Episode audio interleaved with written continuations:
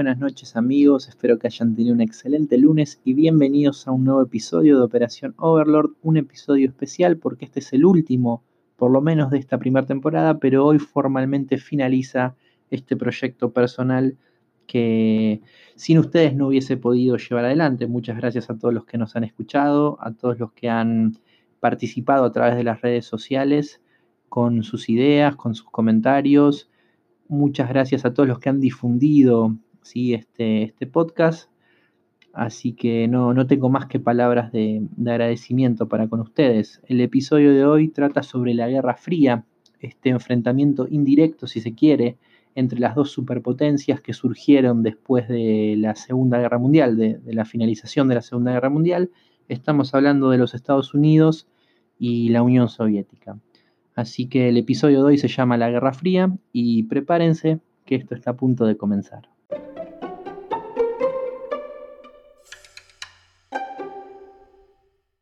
Al finalizar la Segunda Guerra Mundial se dieron algunos cambios territoriales. Por ejemplo, la Unión Soviética incorporó el este de Polonia, los países bálticos, es decir, Estonia, Lituania y Letonia, parte de Finlandia y Rumanía. Polonia había arrebatado a Alemania ciertas partes de su territorio, como lo que era Prusia. Los estados balcánicos se habían unificado en Yugoslavia, es decir, Serbia, Croacia, Eslovenia. Alemania, que además de las pérdidas que había tenido con respecto a Polonia, fue dividida en cuatro partes, administradas por Francia, el Reino Unido, Estados Unidos y la Unión Soviética. Japón había perdido todas sus colonias en el Pacífico y en China y fue ocupado por Estados Unidos de manera militar durante un tiempo, y en general los países que habían sido liberados por el ejército soviético, como la Alemania Oriental, Polonia, Checoslovaquia, Rumania y Hungría, habían quedado bajo la órbita de la Unión Soviética y así engrosaron lo que es el bloque comunista. Guerra Fría es un sistema de relaciones internacionales que abarcó desde el final de la guerra en 1945 hasta 1991 y es un sistema que se caracterizó por el enfrentamiento entre dos superpotencias, Estados Unidos y la Unión Soviética, y la división del mundo en dos bloques. Eh, cada bloque tenía su sistema económico, su sistema político, su sistema social, y estos eran opuestos.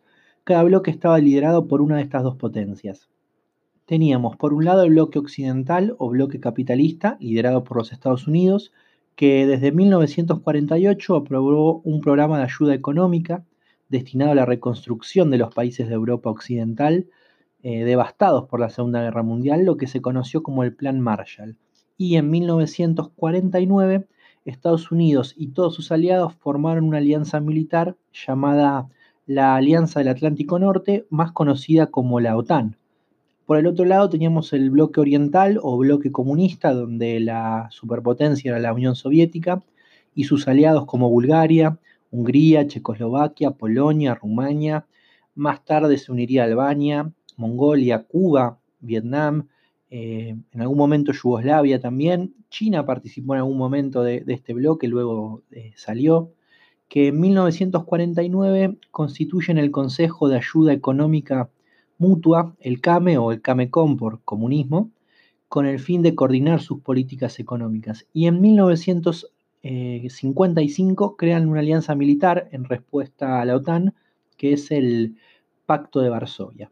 Tanto los Estados Unidos como la Unión Soviética empezaron a almacenar y a, producir, a fabricar armamento para amenazar al contrario con la destrucción total. Por eso en este periodo se caracteriza por los enfrentamientos del conflicto, pero que no son enfrentamientos directos entre las dos superpotencias, sino en lugares derivados o periféricos donde cada superpotencia daba apoyo, sea militar o, económico, pero lo que se buscó evitar eh, era un enfrentamiento directo. Por eso es este periodo es conocido como la Guerra Fría. Vamos a dividir a la Guerra Fría en tres etapas. La primera, llamada de máxima tensión desde su inicio hasta 1953, donde muere Joseph Stalin, en esta etapa se asentaron los dos bloques y las superpotencias intentaron ampliar sus respectivas áreas de influencia, lo que produce muchos roces entre ellos y las relaciones fueron tan tensas que parecía inminente un enfrentamiento directo. Luego de 1953 hasta 1977 vamos a tener la etapa de la coexistencia pacífica, donde ambas potencias iniciaron una etapa de diálogo y distensión con algunos conflictos. Por ejemplo, en esta etapa se crea el muro de Berlín. Y por último, el rebrote y el fin de la Guerra Fría de 1977 a 1991. Al principio de esta etapa, eh, las tensiones vuelven a resurgir, pero finalmente con la caída del muro de Berlín, el derrumbe del bloque soviético en el 89 y la desintegración de la Unión Soviética en el 91, poniendo fin a la Guerra Fría. Al finalizar la Segunda Guerra Mundial se crea la Organización de las Naciones Unidas con tres propósitos fundamentales. Mantener la paz y la seguridad internacional, logrando por medios pacíficos el arreglo de las diferencias que pudieran surgir entre los países, fomentar las relaciones de amistad, respetando la igualdad de derechos y la libre determinación de los pueblos, e impulsar la cooperación internacional estimulando el respeto a los derechos humanos. Entre sus órganos destaca el Consejo de Seguridad, compuesto por cinco miembros permanentes con derecho a veto, Estados Unidos, la Unión Soviética, Francia, Gran Bretaña y China, y miembros no permanentes elegidos por la Asamblea. La sede de la organización se estableció en New York. Ahora bien, esta primera etapa de la Guerra Fría tuvo dos grandes crisis, y fue Alemania donde primero se registró la confrontación. Las potencias ocupantes borraron todos los vestigios del nazismo e impidieron el resurgir de Alemania como gran potencia militar. Fue dividida en cuatro zonas, una a cargo de los soviéticos, una a cargo de los estadounidenses, una a cargo de los británicos y una a cargo de los franceses. La capital Berlín, situada en la zona soviética, también se dividió en cuatro, con una parte para cada una de estas potencias. En 1946, Estados Unidos organizó una administración en la que intervenían los propios alemanes, convocando elecciones para formar parlamentos democráticos. Esto fue imitado por los británicos y los franceses en 1947. La Unión Soviética, en cambio, mantenía una administración militar muy rígida. A principios de 1947, estadounidenses y británicos unieron económicamente sus áreas, y un año después se les sumó Francia. La integración económica llevó a Estados Unidos a proponer la unificación política. En el fondo, se trataba de poner un dique al peligro comunista. El proyecto tropezó con la oposición de la Unión Soviética, obviamente, que reclamó influir sobre toda Alemania. Los occidentales rechazaron esta propuesta y como respuesta los soviéticos decidieron bloquear los accesos a Berlín. El corte de las vías de comunicación terrestres y fluviales amenazaban con impedir el aprovisionamiento de la ciudad, afectando a las tropas ocupantes y a los dos millones y medio de habitantes de la zona occidental. En este crítico momento se impuso la decisión del presidente estadounidense Truman de no ceder a la presión soviética y se organizó un gigantesco puente aéreo para abastecer Berlín desde la zona de los aliados. Desde el 24 de junio de 1948 hasta septiembre de 1949 fueron introducidas en Berlín por vía aérea casi 2 millones de toneladas de mercancías. Ante el fracaso del bloqueo, los soviéticos decidieron levantarlo en 1949. Alemania se convirtió así en el punto central de las confrontaciones. El bloqueo soviético de Berlín impulsó a Estados Unidos, Gran Bretaña y Francia a acelerar el proceso de unificación política y económica entre las zonas bajo su control.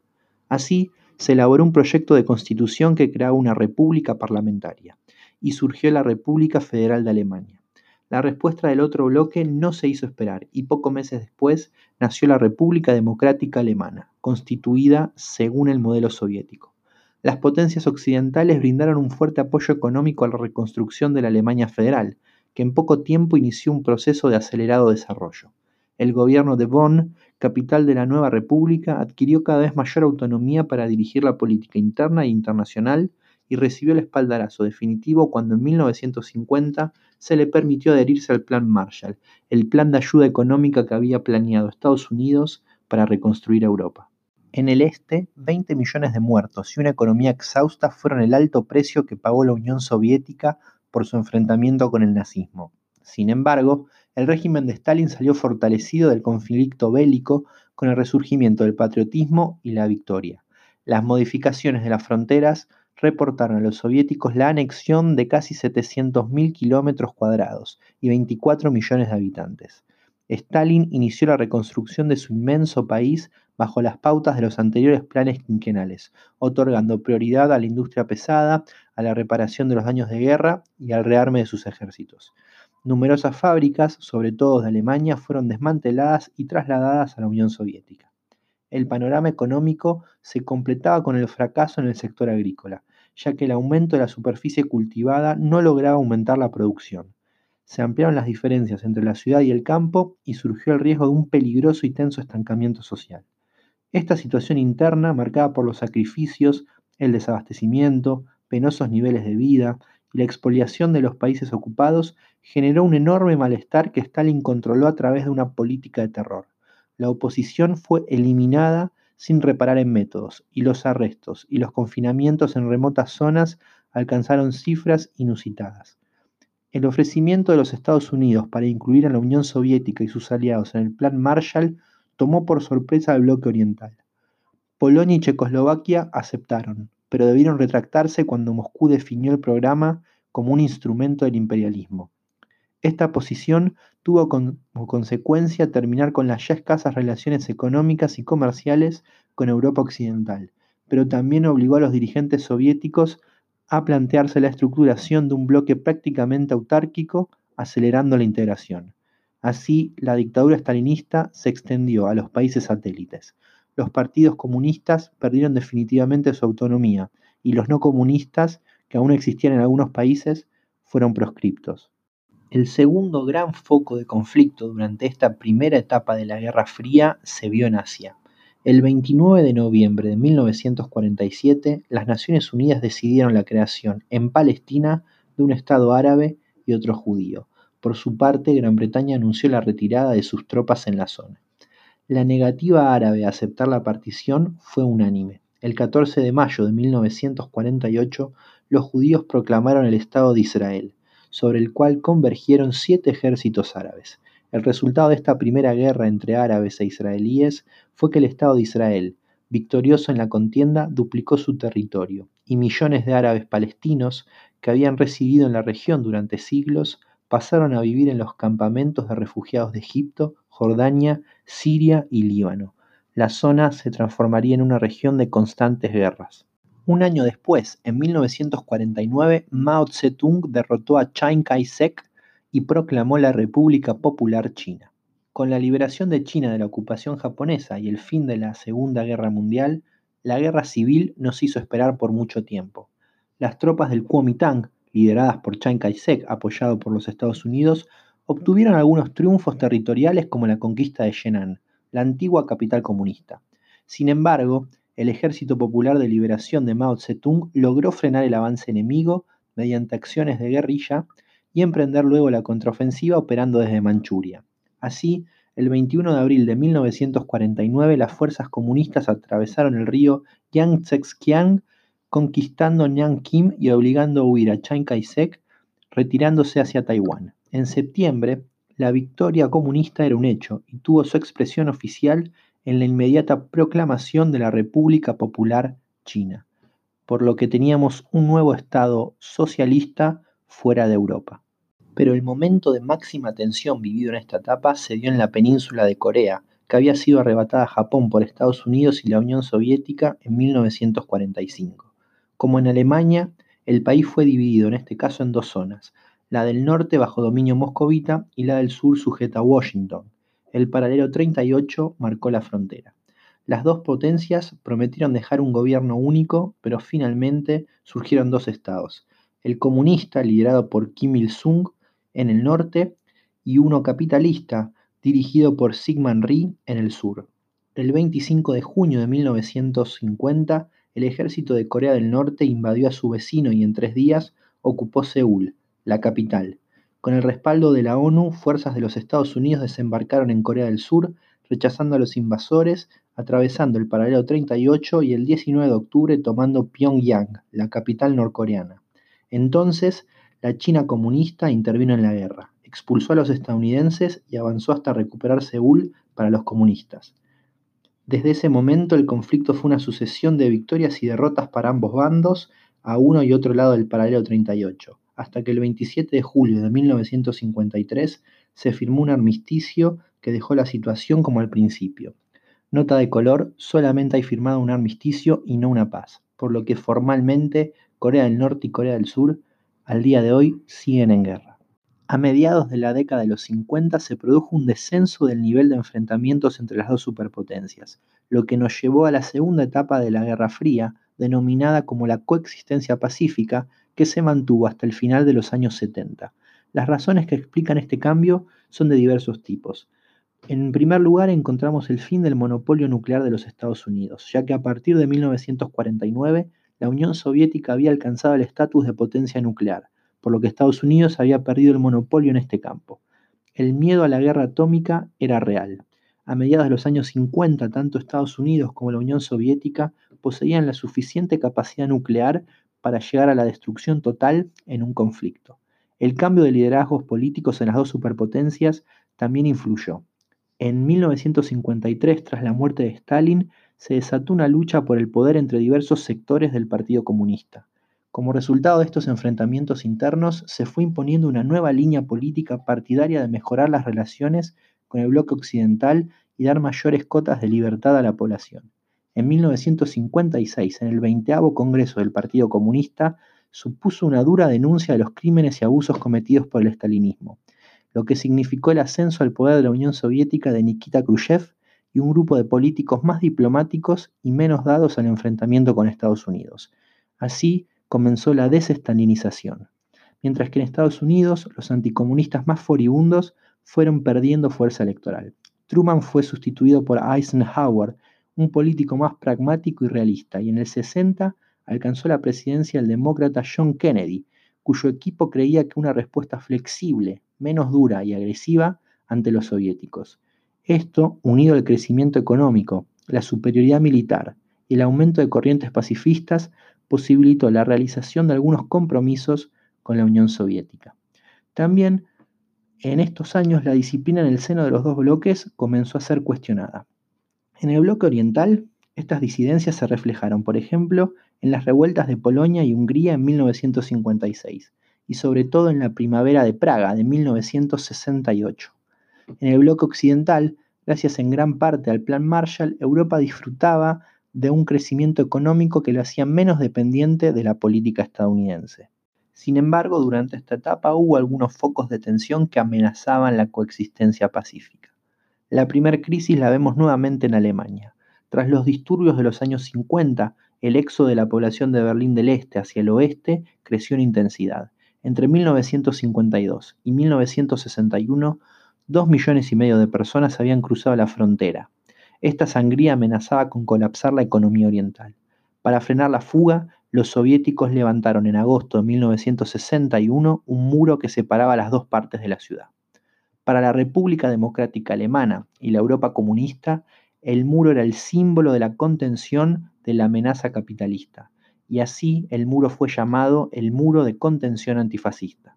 Para la República Federal Alemana y el resto de Europa y Occidente, el muro era la evidencia del absoluto desprecio comunista por los principales derechos humanos, la vida y la libertad.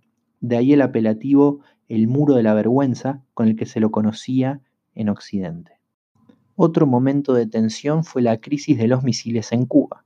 Tras el triunfo de la guerrilla dirigida por Fidel Castro contra el dictador Batista, se había instaurado en Cuba un régimen que fue derivando hacia el comunismo debido a la hostilidad de los Estados Unidos y a la ayuda recibida por parte de la Unión Soviética.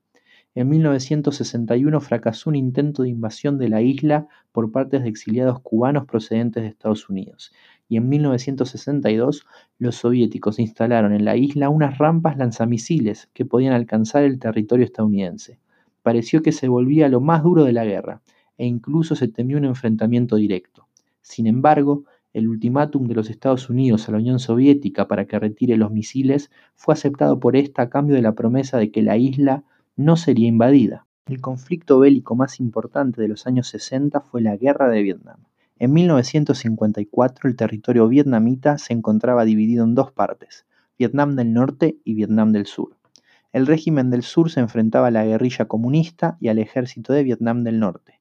En 1962, Kennedy decidió intervenir enviando consejeros militares, y desde entonces las tropas estadounidenses crecieron hasta alcanzar el medio millón de hombres, tras una guerra cruel en la que el ejército estadounidense utilizó bombardeos masivos y la imposibilidad de vencer, el presidente Nixon decretó la retirada de las tropas en 1973, que terminó en 1975. En 1974, Estados Unidos y la Unión Soviética firmaron el Tratado SALT I, por el que limitaban sus armas estratégicas. En la conferencia de Helsinki de 1975, los soviéticos se comprometieron a avanzar en el respeto de los derechos humanos, mientras Occidente reconocía la inviolabilidad de la frontera de los países del Este. Sin embargo, hubo dos hechos ocurridos en Medio Oriente que pusieron fin a la etapa de la coexistencia pacífica. Primero, la crisis de los rehenes estadounidenses en Irán. Segundo, la invasión soviética en Afganistán. Así, gran parte de la población de los Estados Unidos veía en el demócrata Jimmy Carter como la persona que los había hecho retroceder en el contexto internacional. En 1980 eligieron de presidente al republicano Ronald Reagan, partidario de una política de dureza contra la Unión Soviética, a la que él denominaba el imperio del mal. Tras su triunfo en 1980, Ronald Reagan comenzó su política de dura y firme oposición al mundo soviético. Los primeros pasos en esta dirección significaron un gran incremento de los gastos militares. Su proyecto de rearme más destacado fue la Iniciativa de Defensa Estratégica, conocida comúnmente como Guerra de las Galaxias. A inicio de los años 80, el mundo asistió a un recrudecimiento de la carrera de armamentos. Del otro lado del telón de acero, en marzo de 1985, fue elegido para ocupar la jefatura de Estado Mikhail Gorbachev. La situación de la Unión Soviética ya era dramática. La industria se había quedado obsoleta, la agricultura no era capaz de abastecer a la población y la voluntad de los dirigentes comunistas de mantener el equilibrio militar con Estados Unidos obligó al país a destinar grandes cantidades de dinero a la industria de armamentos. En 1986, más precisamente el 26 de abril, se produjo el peor accidente nuclear de la historia, en la central Vladimir Ilyich Lenin, ubicada en el norte de Ucrania. El sobrecalentamiento del núcleo del reactor provocó dos explosiones sucesivas seguidas de un incendio generalizado. Estas explosiones expulsaron grandes cantidades de materiales radioactivos a la atmósfera, formando una nube radioactiva. Era un desastre dentro de la Unión Soviética. Gorbachev puso en práctica una política de apertura. La perestroika, una medida económica que intentaba dinamizar la economía dando mayor autonomía a los directivos y reservando la planificación central a ámbitos más generales. La gladnost se concentraba en liberalizar el sistema político, donde estipulaban libertades para los medios de comunicación. Como consecuencia de estas medidas, los conflictos nacionales empezaron a brotar por todas partes. Así estaba próxima la desintegración de la Unión Soviética. En 1989 se suceden una serie de revoluciones que afectaron primero a Hungría, Polonia y luego a la República Democrática Alemana, Checoslovaquia, Bulgaria, Rumanía y Yugoslavia. La manifestación más espectacular se da el 9 de noviembre con la caída del muro de Berlín. A excepción parcial de Rumanía, la caída del régimen comunista se produjo sin violencia mediante procesos de negociación y compromiso tenemos factores que explican este deseo de reforma y apertura de las poblaciones del Este. Entre los factores externos fue fundamental la política de reformas de la Unión Soviética. Este país dejó de constituir una amenaza para los movimientos renovadores y una ayuda para los gobiernos comunistas del Este, mientras que en los factores internos destaca la crisis económica de dichos países, cuya productividad no había dejado de caer desde los años 70 mientras su nivel de vida se deterioraba. La disolución de la Unión Soviética fue la desintegración de las estructuras políticas federales y del gobierno central, que culminó con la independencia de las 15 repúblicas de la Unión Soviética entre el 11 de marzo de 1990 y el 25 de diciembre de 1991. A partir de ese día, la bandera roja dejaba de flamear en el Kremlin y era sustituida por la de la Federación Rusa. La disolución del Estado socialista más grande del mundo marcó el final de la Guerra Fría. Bueno amigos, así llegamos al final de un nuevo episodio. Esta vez estamos ante el último episodio, por lo menos de esta primera temporada de Operación Overlord. Quería agradecerles a todos los que nos han escuchado, a todos los que hicieron esto posible, este proyecto personal, en el cual me, divertí bastante. Para finalizar vamos a dejar una serie de, recomendaciones, sobre todo cinematográficas. ¿sí? Eh, tenemos, para los que quieran profundizar sobre la Guerra Fría, hay una película que justamente se llama Guerra Fría, que está rodada en blanco y negro, es muy buena. No recuerdo de qué año es, creo que es del 2016, pero es por esa época, está rodada en blanco y negro, representa muy bien el espíritu de la Guerra Fría. eh, El espía, una serie que es original de Netflix, que habla sobre el espía israelí Eli Cohen, que nos muestra un poco cómo era esta época, ¿no? Donde el espionaje era, era vital para, estar más avanzado que el otro, para saber qué es lo que producía, cómo. Mismo Puente de Espías, que habla sobre el final de, la Guerra Fría. Y por último, para mí la mejor película de esta temática, que se llama Goodbye Lenin, sobre una mujer que sufre un infarto y no ve la caída del muro de Berlín. Ella era fanática del, comunismo y su hijo, para que no sufra ningún disgusto, recrea dentro de, su monoambiente como si siguiesen viviendo dentro de la, de la Unión Soviética cuando ésta ya había caído. Por último, un libro que se llama El hombre en el castillo, que pone un escenario donde los nazis ganaron la Segunda Guerra Mundial y plantea una guerra fría entre Alemania y Japón, que, bueno, marca ¿no? algunas cosas que, realmente pasaron en la Guerra Fría, pero desde otro punto de vista. Repito, muchas gracias por habernos escuchado y por ayudarnos a, a llevar este proyecto adelante. Para los que quieran pueden seguirnos en nuestras redes sociales, en Instagram, arroba operación, bajo overlord y vuelvo a agradecerles porque sin ustedes este proyecto no hubiese sido posible. Nos vemos en la segunda temporada. Chao.